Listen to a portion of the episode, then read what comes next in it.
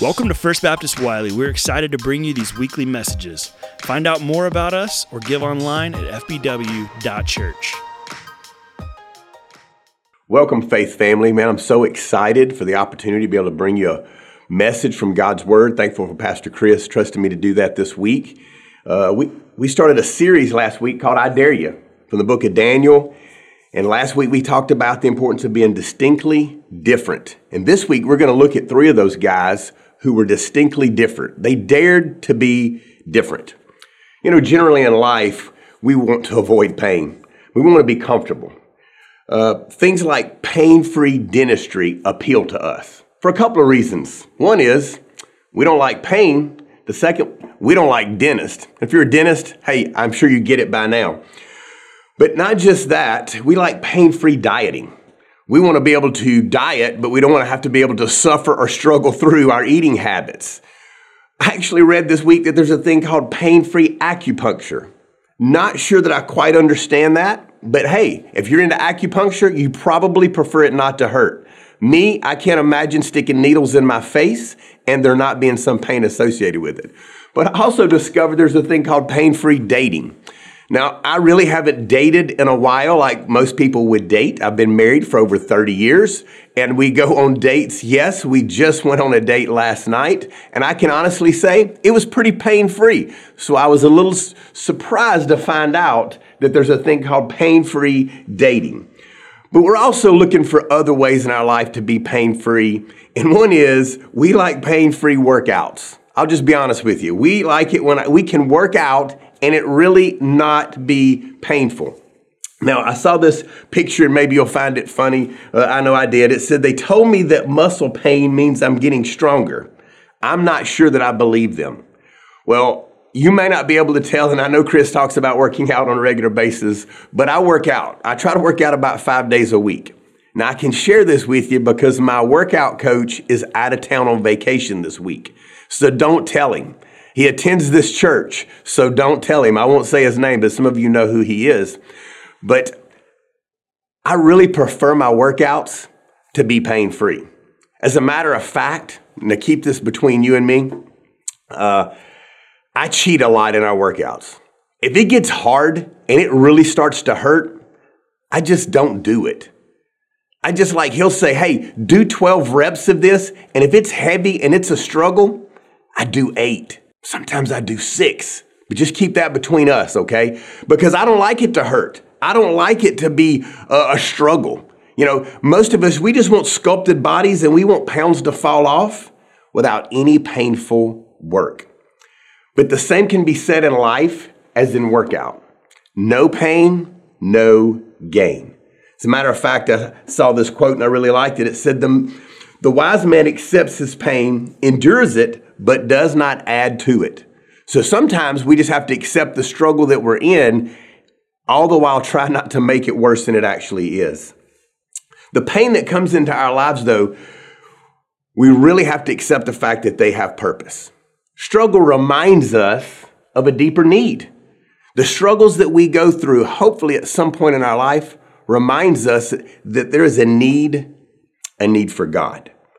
God uses pain and through adversity, we, have we learn eternal truths that we n- would not possibly otherwise learn. There's another quote I want you to see, and it's this It's in the hardest times that teach us the most valuable lessons. It's in the hardest times that teach us the most valuable lessons. I know even hearing that for some of you, maybe you go back to a place where you learned a hard lesson. Maybe you go back to a place where maybe even your parents said, don't do this because you, they knew, hey, following through with this could cause some kind of pain, could cause hurt, could cause some kind of struggle down the road. I remember just as a kid, uh, about five or six years old, my dad uh, and I were out in the yard, and I'm doing what a five or six year old would do. I'm trying to find something to tear up. So I'm sitting in the yard and I'm busting this little this brick up, uh, you know, with a hammer. Probably not the smartest thing. It was my dad say, "Hey, don't do that." And I was like, "Yeah, but it's kind of fun. It's whatever." Well, the reason he didn't want me to do that because he knew that that could lead to some kind of pain. Well, sure enough, about, about an hour or so later, I'm running through the yard, right in the same area I busted this brick up. And yeah, you guessed it. I trip, I fall right to where the jagged brick is. Man, it cuts my knee in a bunch of different ways and I end up having to go to the hospital and end up having knee surgery because of this. Goes back to when, hey, my dad said, hey, don't do this because we're trying to avoid some kind of pain. But through that pain, you know what I did learn? A couple of valuable lessons. One, and if you're a, a, a kid out there, if you're a teenager out there, listen to your parents. It's a good lesson. Listen to your parents. But sometimes it's through those hard lessons in life that we learn the most valuable lessons. It was author Randy Alcorn that said this. It said, if you base your faith on the lack of affliction, your faith lives on the brink of extinction. I'm gonna read that again just so you get it. If you base your faith on the lack of affliction, your faith lives on the brink of extinction. In order for our faith to grow and to be stronger, it takes to, uh, opportunities in our life, if you will, even obstacles in our life to grow that faith to be stronger. We find ourselves in Daniel chapter 3 today. So if you have your Bibles, you can go ahead and turn there. And I'm going to be in Daniel chapter 3, verse 13. So as you turn there, I just want to kind of give you a little background of what's a familiar story. A story that many of you already know, some of you learned as a child. It would even be probably a top five story in all the Bible. When you think about uh, stories that, that kind of has resonated with you through the years, this particular story in the Bible would be one that people like, yeah, I remember that. I remember this particular story. And it's about three guys named Shadrach, Meshach, and Abednego. We talked about those guys last week. And here in Daniel chapter 3, King Nebuchadnezzar has built this big, tall idol, this statue. It's 90 feet tall. Now, in this particular region that they were in, it was pretty flat and you could see for a long ways. So if you can imagine, here's a statue that stands about nine stories tall. So everybody could see this. And he did this on purpose. I don't know why he thought it needed to be so big. Maybe he's making up for something else in his life that he felt like, hey, I'm inferior in some other ways, so I want to be big. So he makes this statue, and this is what he says Hey, people are going to bow down and worship this statue. People are going to bow down and worship this idol. And he, man, he put, the, put a band together uh, back in that day of a lot of different instruments. And he said, hey, when you hear this music, when the band strikes up the chord and begins to play, everybody needs to bow down. Everybody needs to worship. And then what we, we're going to find out here in the story is there's these three guys, Shadrach, Meshach, and Abednego. And they have decided, you know what? I'm not going to defile God and I'm not going to worship and bow down to this idol. In Daniel chapter 3, starting in verse 13, read along with me, and it says this It says, Then Nebuchadnezzar, in furious rage, commanded Shadrach, Meshach, and Abednego be brought. So they brought these men before the king. Nebuchadnezzar answered and said to them, Is it true, O Shadrach, Meshach, and Abednego, that you do not serve my gods or worship the golden image I have set up? Verse 16, it says, Shadrach, Meshach, and Abednego answered and said to the king, O Nebuchadnezzar, we have no need to answer you in this matter. If this be so, our God whom we serve is able to deliver us from the burning fiery furnace, and he will deliver us out of your hand, O king. But in verse 18, and I would say this is one of those times in your Bible or your app or whatever you do, and you might want to just underline this, highlight it, circle it, whatever you need to, to do because I think right here in verse 18, we see something that's significant. I definitely don't want us to miss this today because many of us know the story of the fiery furnace. We know the threat to throw these men in this fire and their courage to say, Our God will deliver us, we're going to stand. And in verse 18, we see three words that I think is really significant in this story. And it says this, but if not. He says, hey, you know, what? we trust in God and we're not going to bow down. We really believe our God is going to deliver us. But if not, and they're basically saying, but even if he doesn't show up, even if God doesn't do what we want him to do, hey, how about this? Even if God doesn't answer our prayer the way we want it answered, even if we don't get the results we're looking for, but if not, but if not, be it known to you, O king, that we will not serve your gods. Even if God doesn't show up, we're still not going to worship the golden image that you have set up. Verse 21 Then these men were bound in their cloaks, their tunics, their hats, and other garments, and they were thrown into the burning fiery furnace. So here we have three guys, Shadrach, Meshach, and Abednego, that, that the king had built a statue, and he said, Hey, everybody's going to bow down. When you hear the band play, bow down and worship. And these three guys says, No, I'm not going to do it. Our God's going to deliver us. But if not, and you got to think they're at that moment when they said that, they were thinking, oh, we're not going to bow down and God's going to deliver us in some way. Man, angels are going to show up in some way, man. a lion's going to jump out and attack the king and we're not going to, he's not going to be king anymore. Or in some way, something magical is going to happen. God's going to show up and save us from having to be thrown in the furnace.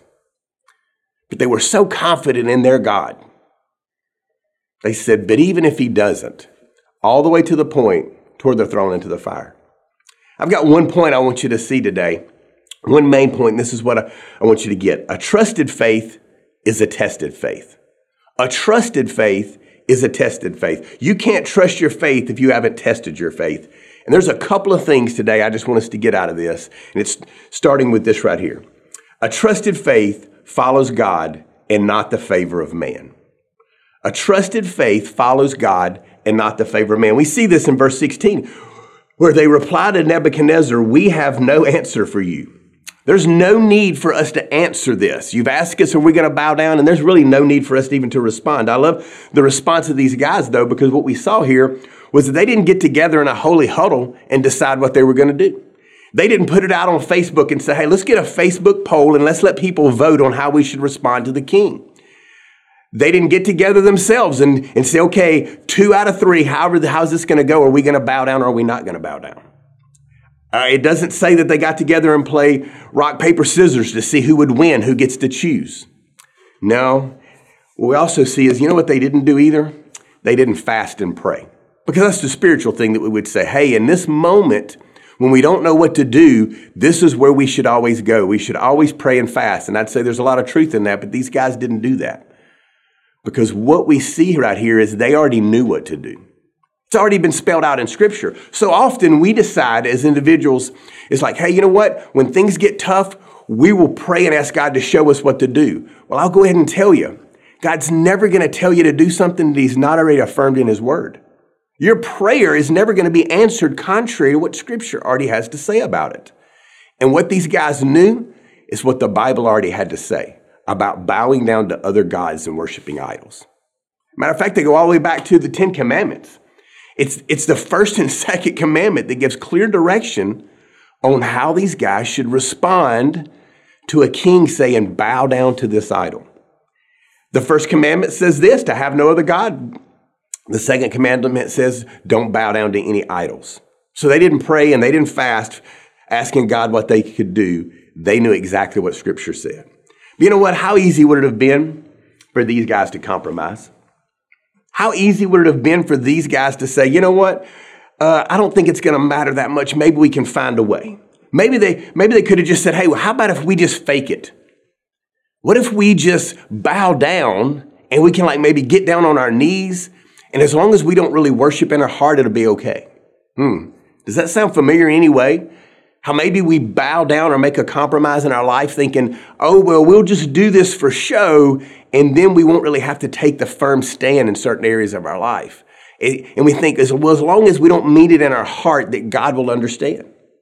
Maybe, you know, these guys could have just said, how about if we just ask for forgiveness? We'll do this, and we know that God is a loving and forgiving God, so we'll, we'll bow down in this area of our life. We'll compromise our faith over here knowing that God's a God who loves and forgives. And we'll just ask for forgiveness.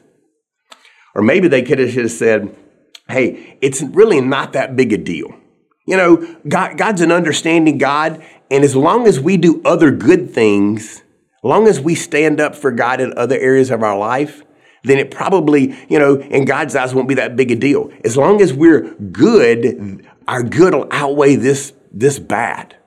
So a lot of ways they could have compromised, but you know what they decided to do? They chose in their heart, they settled in their heart that we're not going to compromise.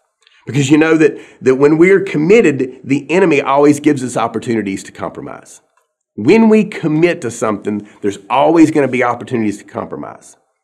It's how we deal with those compromises that determines how strong our faith is going to be. A faith that follows God does not follow the favor of man. Point number two is this a tested faith does not falter because of the fire. In verse 17, this is how it reads it says, If this be so, our God, whom we serve, is able to deliver us from the burning fiery furnace, and he will deliver us out of your hand. In this moment, they had to test their faith.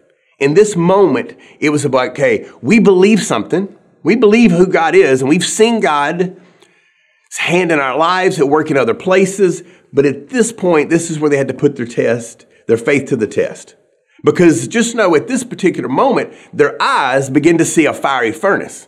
And not just a fiery furnace. The scripture tells us, if you read the full story, that King Nebuchadnezzar had heated the furnace up because he was so angry, because he was so enraged at these three boys that he said, Heat this furnace up seven times hotter than normal. Their eyes saw the fire, and then they began to feel the fire. It was hot. And their response God is able. God is able. God is able to deliver. I want to ask you this no matter what you see in your life, no matter what you feel is your response, God is able. I heard it said that everybody has a plan until they get punched in the face. And I would say that everybody has a faith until they feel the heat of the fire. Because most people want to avoid the fire at all cost. But what we see right here is that God, God is able to deliver. Yes, but sometimes God delivers through the fire and not from the fire. I think somebody needs to hear that today because I believe there's people that in some kind of fire in life and they're just like, hey, I thought God was going to help me avoid this. Hey, I thought God was going to provide a way of escape. I thought God would never put more on me than I could stand. And I just want to tell you that God is able to deliver, and God does deliver. But often God delivers through the fire, not from the fire. Not everything in life, not everything in life turns out the way that we want. Not every prayer is answered the way that we want it to be answered. Not everything in life turns out the way that we want, but everything in life turns out the way God intends. Everything turns out the way God intends. The true test of faith comes in verse 18. In verse 18, it says, But if not, we will still trust him. But if not, but if not, even if God does not deliver us from going into the furnace, we're going to trust God. See, these guys had a trusted faith that had stood the test of fire. I want us to be reminded by a passage of scripture in Habakkuk 3:17 that says this, when you're wondering, okay, uh, God didn't answer the prayer like I hoped he would. God didn't come through like we thought he would. Things are still seem to be difficult or there still seems to be a struggle in your life. Man, be encouraged by these words. Habakkuk 3:17 says this: Though the fig tree should not blossom, nor fruit be on the vines, the produce of the olive fail, and the fields yield no fruit. The flock be cut off from the fold, and there be no herd in the stalls. And in verse 18 it says this Yet I will rejoice in the Lord. I will take joy in the God of my salvation. God the Lord is my strength. What the prophet Habakkuk was saying, even if God does not come through the way that I hoped that he would, even if my prayer does not get answered the way that I wanted it to, I'm going to praise him anyway.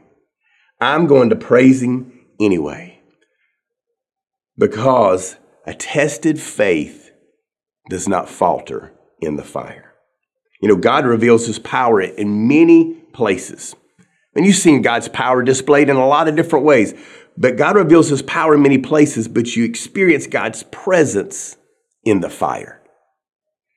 Verse 25 King Nebuchadnezzar says this I see four people in the furnace. I mean, this is where this story really begins to get exciting because up until this point, it's like, okay, these guys are, they're, they're going to be firm and they're going to stand and they're going to have faith.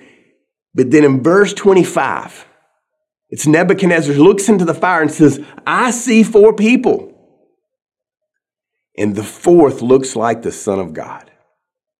See, God had not delivered Shadrach, Meshach, and Abednego from the fire. God was in the fire. He was in their struggle. He was, he was with them in the hard time. And it became evident. So evident to the point that Nebuchadnezzar could physically see that Jesus was in the fire with, Neb- with Shadrach, Meshach, and Abednego. I know that today some of you find yourself in a fire. I know that some of you today, man, you need to be reminded that in the midst of the storm, the struggle, the difficult situation you find yourself in, that there's another in the fire. For some of you, your fire today is that your bank account is more red than it is black. Some of you today, your fire is that your marriage is falling apart. You haven't spoken with your spouse for, for days, weeks, maybe even months. For some of you today, you just need to, to know that God's with you in the fire. For some of you, your fire started out as an occasional drink, and now it's turned into four a day, and you realize that you got a problem. For some of you, the fire you find yourself in is a medical report, and the results did not turn out the way that you hoped. And you need to know there's another in the fire. For some of you, your fire is some kind of addiction. Over the last several weeks, months, even through a difficult season of a pandemic, man, you, you started leaning into things to find some kind of relief, and now you find yourself in the fire of an addiction to, to prescription pain medication. Maybe, you're, maybe you find yourself in the fire of, of an addiction to spending. Maybe you find yourself in the fire of a rabbit hole you had no idea you'd go down. You found yourself entangled in the web, going to places that you never thought you would go, and now this fire has turned into an addiction to pornography. Maybe for some of you, you're in the fire of guilt and shame, and you can't get past your past. And the enemy keeps reminding you of all your failures, and in this fire, you think you're all alone. Some of you are in the fire depression and you just feel like that there's no hope. Well, today I just want to tell you there is hope. There's another in the fire. You just need to know that you are not alone, that there's another in the fire. I want us to end our time together today a little bit different than we have before. I want you to just listen to the words of this song. Chet and Abraham's going to play a song I want it to just kind of just let it fall over you today. I want you to listen to the words. Maybe it's a familiar song you've heard before, maybe it's the first time. But I want you to listen and have assurance of knowing there's another in the fire.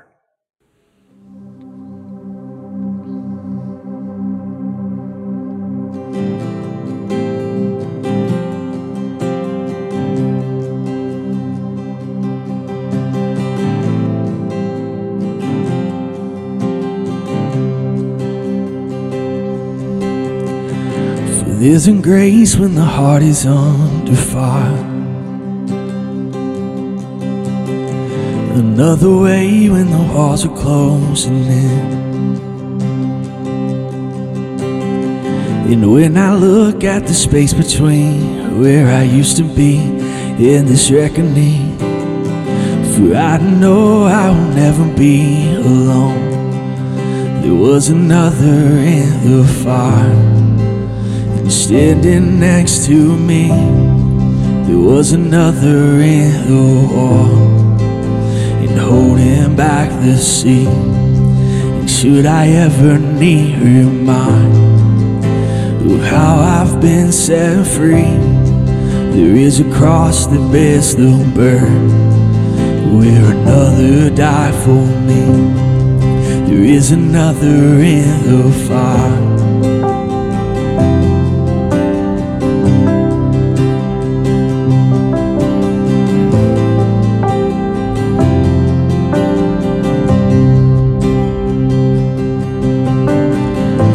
My dead left and dead beneath the wall. And I'm no longer a slave to my sin anymore. And should I fall in the space between what remains of me in this reckoning? For either way, I won't bow to the things of this world.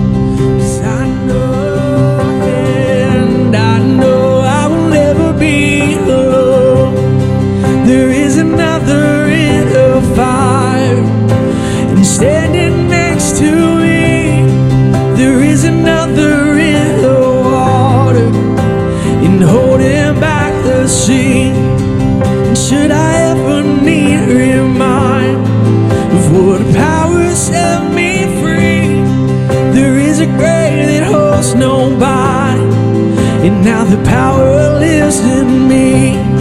There is another in the fire, and oh, there is another in the fire, and oh,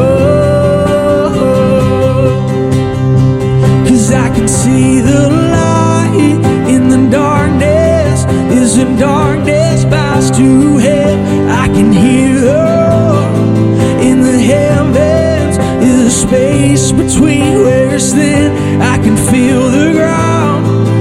beneath us, is the prison walls cave in. No, nothing stands between us. Yes, nothing stands between us.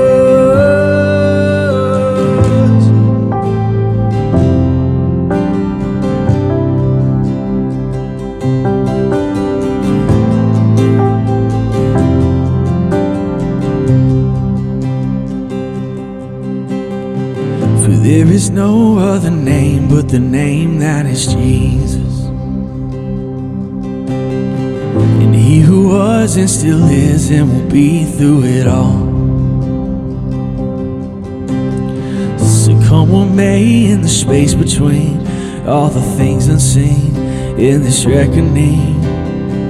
For I know I will never be alone. Cause I know, I know, I, never be alone. There'll be another in the fire, and standing next to me, there'll be another in the wall, and holding back the seas. And should I ever need remind how good you've been to me? I count the joy come every bite. Cause I know that's where you'll be. I count the joy come every bite. Cause I know that's where you'll be. I count the joy come every bite. Cause I know that's where you'll be.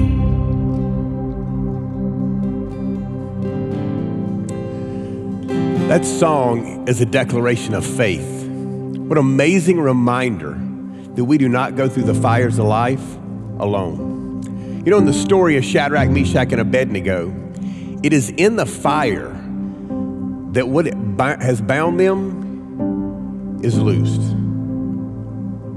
What tied them up was burned up.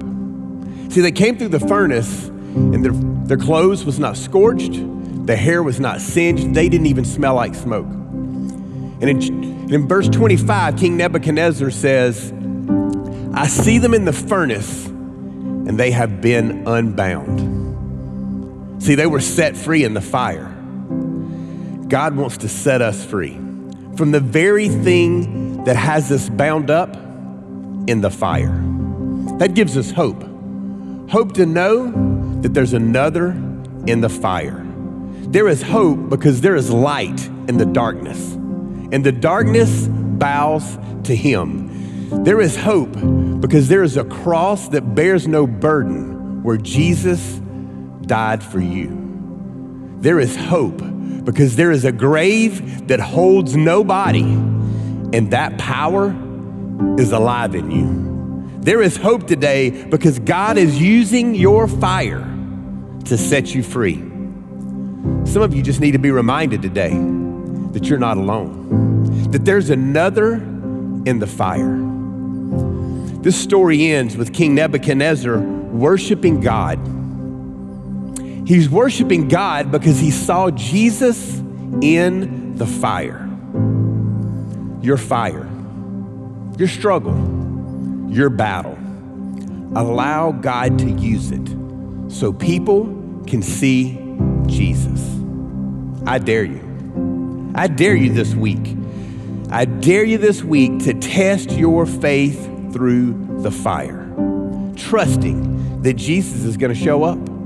I dare you to trust God with your finances. I dare you to trust God with your marriage. Trust God with your addictions. Trust your faith that's been tested through the fire. You may have joined us online this week, and through this reminder, you just really feel like, man, I've never really trusted God. I've never put my faith in Jesus. And just know you can do that today. And we have chat host online who would love to be able to pray with you and help you to understand what it's like to step into a relationship with Jesus. But some of you that are watching online, you just need to be encouraged. You need to have somebody pray with you. And just know there's somebody there too that you can reach out to that would love to pray with you. Just know as a church, we're here for you. We're so glad that you chose to join us this week. And remember, there's another in the fire.